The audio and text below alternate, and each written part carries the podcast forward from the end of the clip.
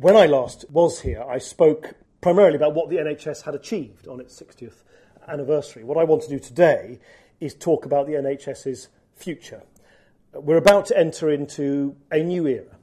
After 12 years of expanding budgets, the scale of the public deficit and the state of our economy means that the flow of new money has in effect come to an end. So it's time to ask new questions.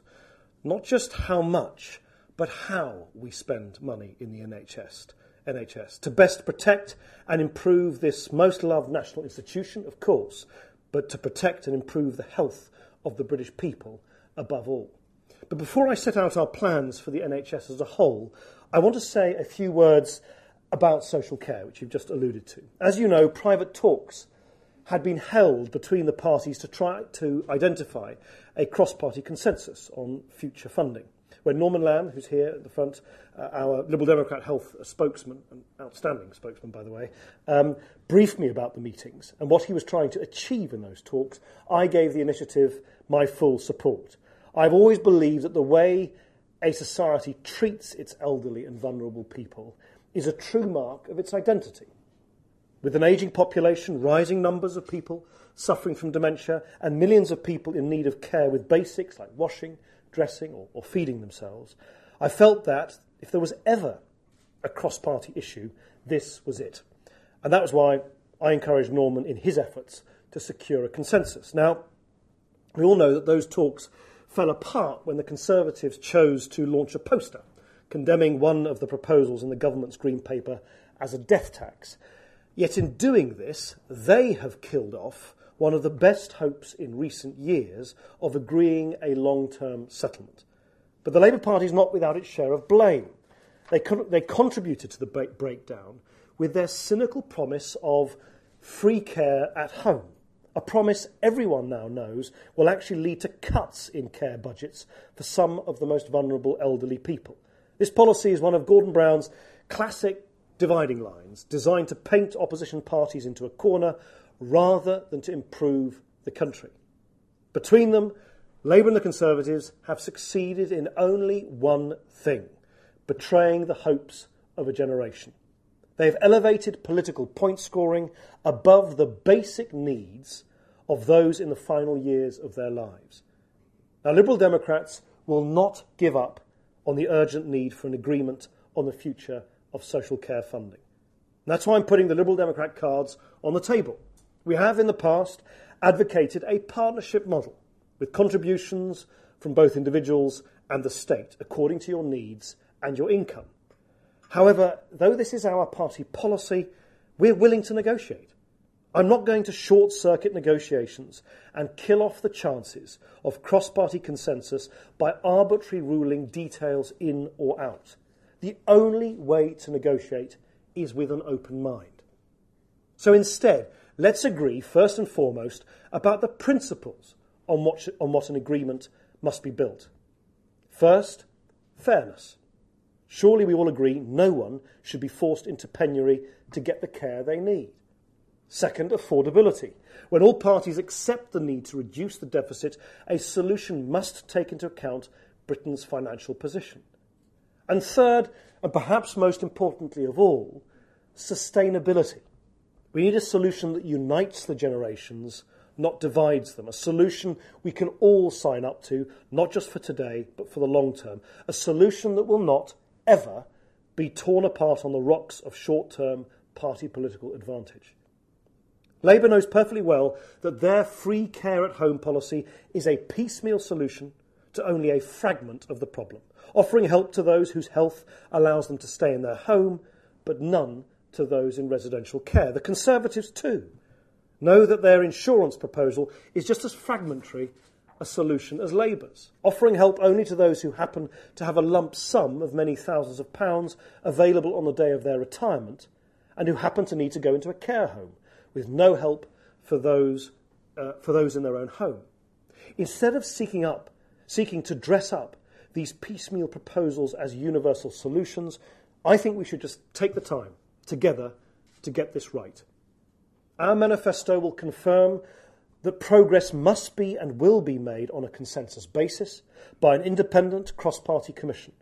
I commit us to reaching an agreement that will help all pe- people, no matter what their needs are in their retirement, an agreement that is fair, affordable, and sustainable.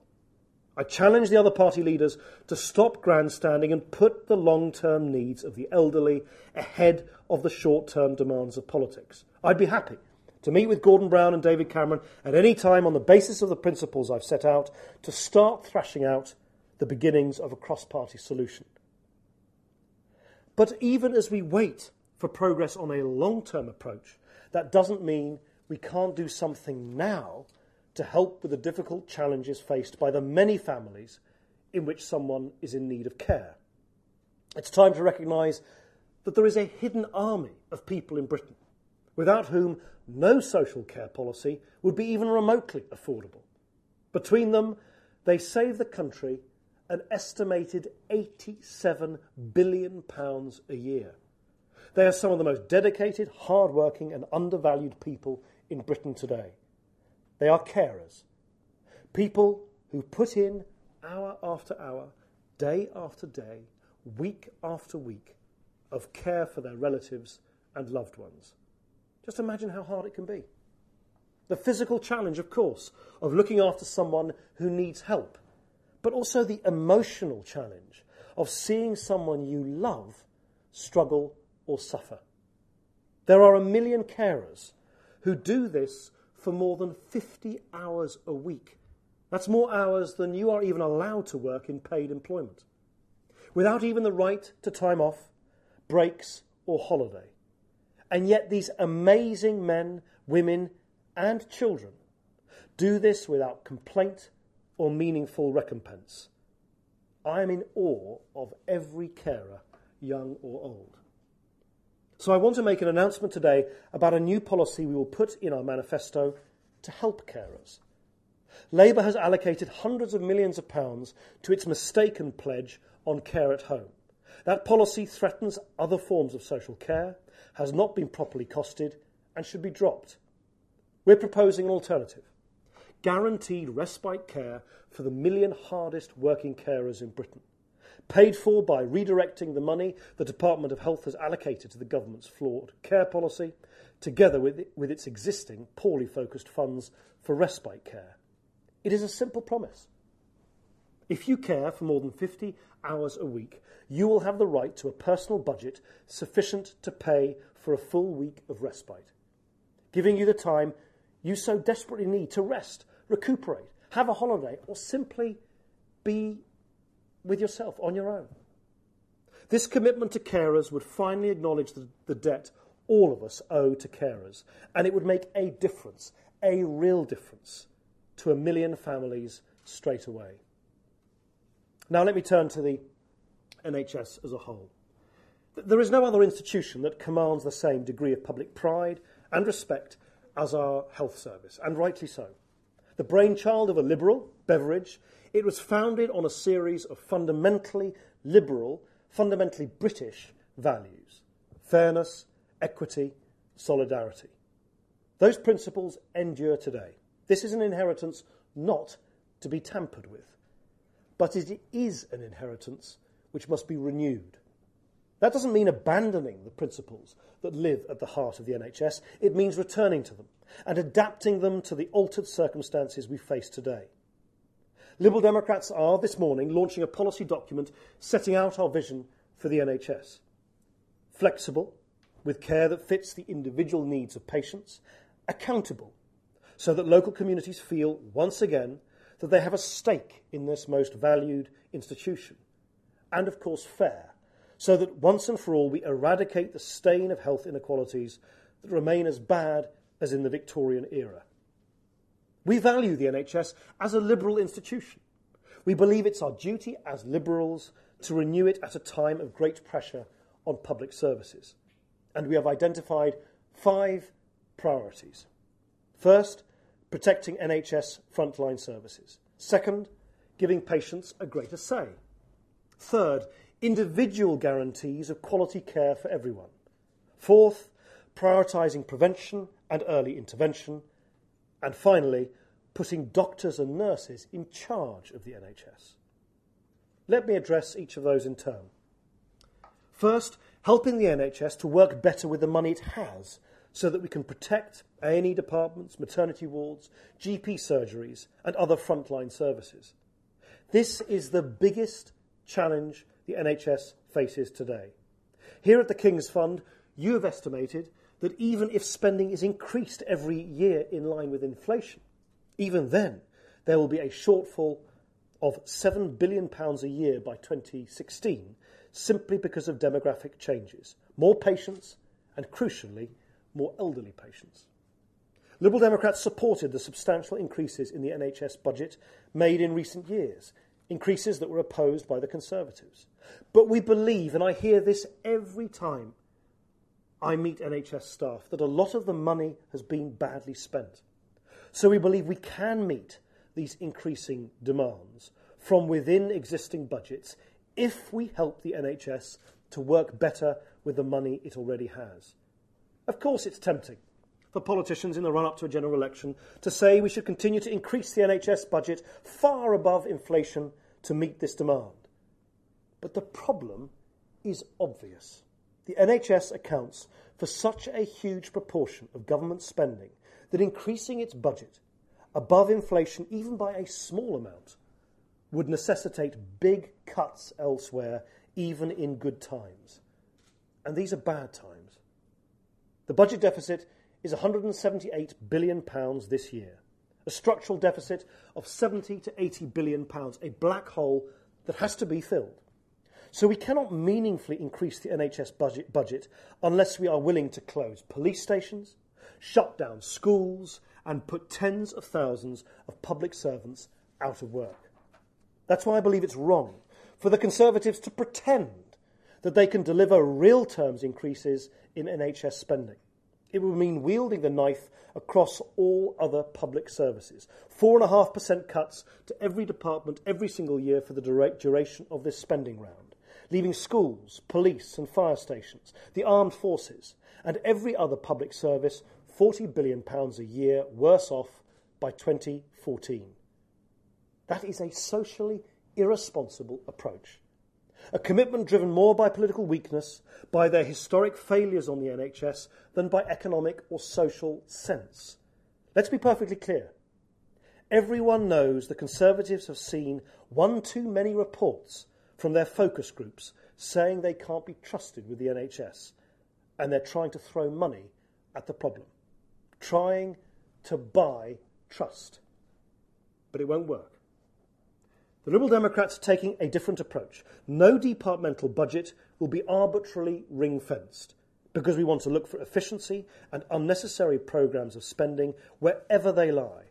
But because the NHS faces these exceptional demographic pressures, savings we identify within the health service will be diverted to areas of the NHS which have been starved of cash or could be in future years. Areas like dementia, where demographic pressures are high, cancer, where costs of treatment are rising, and mental health, which has been a Cinderella service within the NHS for far too long.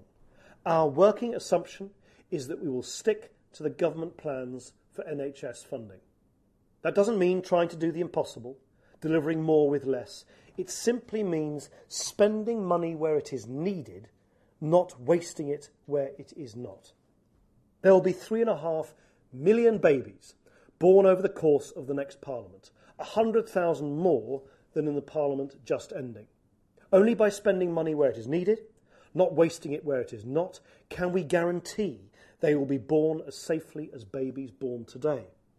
There will be an extra 1.7 million people in need of long term care by 2026 only by spending money where it is needed, not wasting it where it is not, can we guarantee they will get the standards of care available today. The big question, of course, is how to deliver that reform. In my view, there's a basic problem with the NHS that needs to be addressed. It's over centralised and still driven far too heavily by targets and by bureaucracy. In the last 13 years, more money has been given on the condition that central government decides how to spend it. Central directions, onerous inspections, and a myriad of bureaucratic targets. Micromanagement, waste, and skewed priorities. These are the hallmarks of the Labour government. Government figures show it would take one person 491 years to provide all the data the government agencies now demand from health services each year. It costs a billion pounds a year to provide that data, enough to pay the salaries of more than 8,000 GPs. There are now more managers, administrators, and clerks in the, in the NHS than there are hospital beds to put them in. Just imagine how different our NHS could be if this were changed. We want to transform the way the NHS is run by devolving power to local people, and I'll say more about that in a moment. And one of the many benefits is that in a decentralized, decentralized model, the need for a costly, all powerful Department of Health diminishes or disappears altogether. So we would start cutting back on the size of the central department, saving £110 million a year by the end of 2014. Next, we would tackle strategic health authorities, often nothing more than outposts of the Department of Health, there to impose the Secretary of State's will, will on the local NHS. We would abolish them, saving £140 million a year. Then there are quangos, another instrument of the central state. We will cut spending on quango, quangos by a third over the course of the Parliament, saving £500 million a year by 2014. Not an across the board cut of every quango, of course not, but singling out duplication, waste, and unnecessary bureaucracy and eliminating it. For example, merging the, patient, the, National Patient Safety Agency into the Care Quality Commission, devolving funding for drug treatment and eliminating the need for the National Treatment Agency, and abolish, abolishing Connecting for Health. These savings will not be enough, of course, to protect all frontline services, but I'm heartened by the report of the NHS Institute, which identified £3.6 billion of efficiency savings that could be made if less efficient trusts performed better. I know that productivity savings can sound like yet more awful, mind numbing management speak. And I know NHS staff have had far too much of that in the last 13 years. But these are savings which many trusts are already making.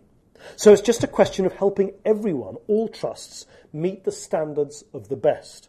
Changes like reducing preoperative uh, bed days, increasing day surgery rates, increasing the number of patients who turn up for their appointments, and prescribing more low cost alternatives within drug families. All of that could make an enormous difference and help deliver that much needed £3.6 billion to the front line. The second priority we identify in the document we're publishing today is giving patients a greater say. I've lost count of the number of my constituents in Sheffield who've come to me baffled, confused, distressed by an, an encounter with the bureaucratic machinery of the NHS. It can sometimes be impossible to navigate, impossible to work out what you're entitled to, and impossible to work out who is really in charge. And this sense of disempowerment is only worsened when services in your neighbourhood that you value and trust are suddenly earmarked for closure by an anonymous committee, and it seems there is nothing you can do about it. I feel it myself. Today is my youngest son, uh, Miguel's first birthday. A year ago, to this day, he was born at Kingston Hospital in southwest London. My wife, and, and obviously to a much less direct extent myself, uh, we received just the most wonderful care in the maternity ward from all of the staff. But just a few weeks ago, I discovered from my Liberal Democrat colleagues Susan Kramer and Ed Davey, the, the local MPs in the area, that this very maternity ward, where our third son was born exactly a year ago, could be earmarked for closure as part of a rationalisation of services in southwest London. I was knocked for six. You can talk about rationalisation, efficiency, streamlining, and productivity gains all you like. But for every single person who's ever had care in the, in the NHS, and that's pretty much everyone, these things are personal. I know there are some health economists who throw up their hands when they see local protests against hospital closures, who say people are being irrational. The experts know best, best and centrally driven service rationalisation is the only way forward. But we have tested to destruction the technocratic model of decision making, and it isn't working. The NHS does not belong to the experts, it belongs to people. And it matters. It really does matter that people feel they have a stake in it. That they get the treatment they need, just not what some distant economist has decided is best for them. Public services are for the public. A responsive NHS should have a central structure, of course, but it should not dictate local needs. It, it should respond to them. The signal shouldn't always go downwards in the form of orders, targets, rules, and regulations. The signals should go upwards from patients, from communities, from doctors, nurses, and local managers so that they're motivated to respond to individual needs, not just the needs of the system. We know from some of the best healthcare systems in Europe and beyond, Denmark and Sweden in particular, that this is the way to deliver improving, locally connected care. And that difficult decisions about closures or changes can and do get made, but they get made by the people who use those services, not to them. That is why Liberal Democrats will devolve real power and real responsibility to communities. I want to turn remote PCTs that answer to the Secretary of State into accountable local health boards answerable to service users. Two thirds of the members directly elected by local people, and the third indirectly, the final third, indirectly elected representatives from local councils. Let me assure, assure you, this isn't a proposal for yet another reorganisation of the structure. I know, I hear it all the time from everyone I meet who works in the NHS, that you're sick to the back teeth of restructuring. Our proposals will not put you through another pointless cycle of change. What we want is, instead is for the existing structures, primary care trusts, to become democratically accountable. But it's not enough to devolve power to the health board level. We should go further still. We need to empower individuals with truly personalised health services too. I welcome the changes the government is making to move in this direction. I want to see more direct payments and individual budgets for people with chronic, long term conditions, and in mental health services in particular, where care still lags too far behind. That means allowing health service users the opportunity to select their own forms of treatment anywhere within the health service, or potentially from outside, as already happens in some parts of the social care system. By giving real choice to the individual, we can empower the patient and allow them to shape a care package for themselves, a package that suits their individual wants and needs. Our third priority is to give everyone clear guarantees that they will have access to quality care when they're entitled to it, regardless of where they live or what they do. A factor I often tell people, but which appalls me every time I do, is this. A child born in the poorest neighbourhood in my city of Sheffield is likely to die a full 14 years before a child born just up the road in a more affluent part of the town. That is wrong, plain and simple. It has to change. We will introduce a patient premium so that GPs who accept patients from areas with the worst health and deprivation scores receive an extra payment for each one they take. This will provide GP practices with a direct incentive to take on patients from poor areas and at the same time give them the resources to deal with any extra calls on their services that such patients might make. Most people's first point of contact with the NHS is through their GP. So it's vital that these services are improved. We will give every patient the right to choose the GP they want, regardless of where they live, and the right to contact their GP by email, enabling GPs to carry out e consultations, manage patients with long term conditions, and reduce demand for unnecessary appointments. Just think of the numbers of people who visit their GP regularly because of long term conditions from diabetes to, to MS who don't want to have to go to the surgery every single time they have a question or a query. Imagine how much easier it would be for them and their doctor if sometimes, when it was appropriate, they just exchanged a few emails. On top of this, we have detailed proposals for reform across the service to improve access and safety, ensuring GPs out of service, uh, out of hours care, requiring all foreign doctors working in the NHS uh, to pass competence and language tests, obliging hospitals and GPs to inform patients and relatives when errors occur, and above all, guaranteeing access to treatment. Instead of a myriad of targets, I want to see a set of entitlements for every citizen, and I want to see them guaranteed. Labour has now started talking about entitlements, but an entitlement means nothing unless there is a guaranteed mechanism to deliver it. There needs to be an or else for local health trusts if they fail. Under our system, where a health service provider fails to deliver those entitlements, they will be legally obliged to pay for that treatment in whichever facility can provide it, public or private. We know this can work because we've seen it work in Denmark. Their entitlement system has driven up efficiency standards as state hospitals do everything within their power to avoid having to pay for treatment in the private sector. And it will do the same here saving money and improving standards.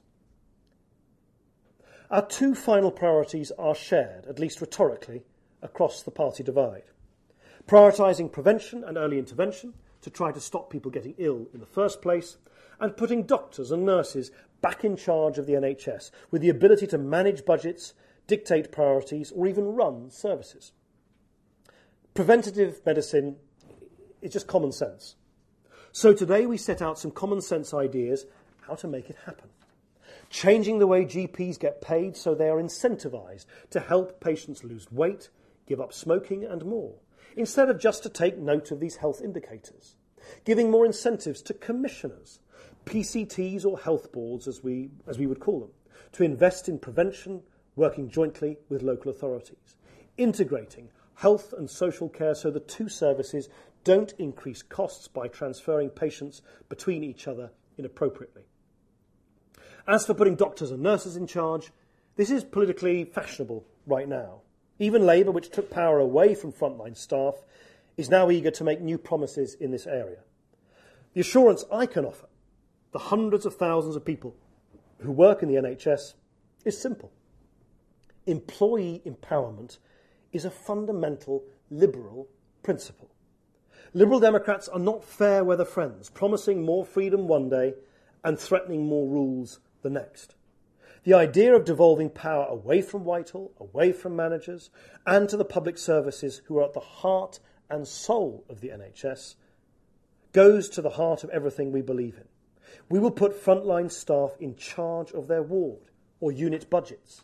We will allow staff to establish social enterprises or John Lewis style employee trusts to run services of all kinds within the NHS. We will let diversity and flexibility flourish within our health service. And we can assure you, this will be a permanent change, not a temporary blip in an otherwise unrelenting stream of centralisation. So, in conclusion, I hope, I hope today you've, you've got a sense of what a Liberal Democrat NHS would look like, how different it would be for you. You would have a say over the services in your area. You would have the certainty that you would get treated on time. You would be able to choose whichever GP you wanted and get access to them on your terms. You would have an inalienable right to a week of respite if you care for a loved one for more than 50 hours a week. You would know doctors and nurses were right at the heart of deciding how best to run the services they provide to you. This is a time of, of real change for the NHS. So let's make sure it is a change in the right direction. This has to be a moment for real reform, or the NHS and the patients who depend on it will suffer. Only decentralisation, empowerment, and accountability can protect the NHS for the future. So we can pass on our proud, liberal inheritance to the next generation. Thank you very much for listening to me.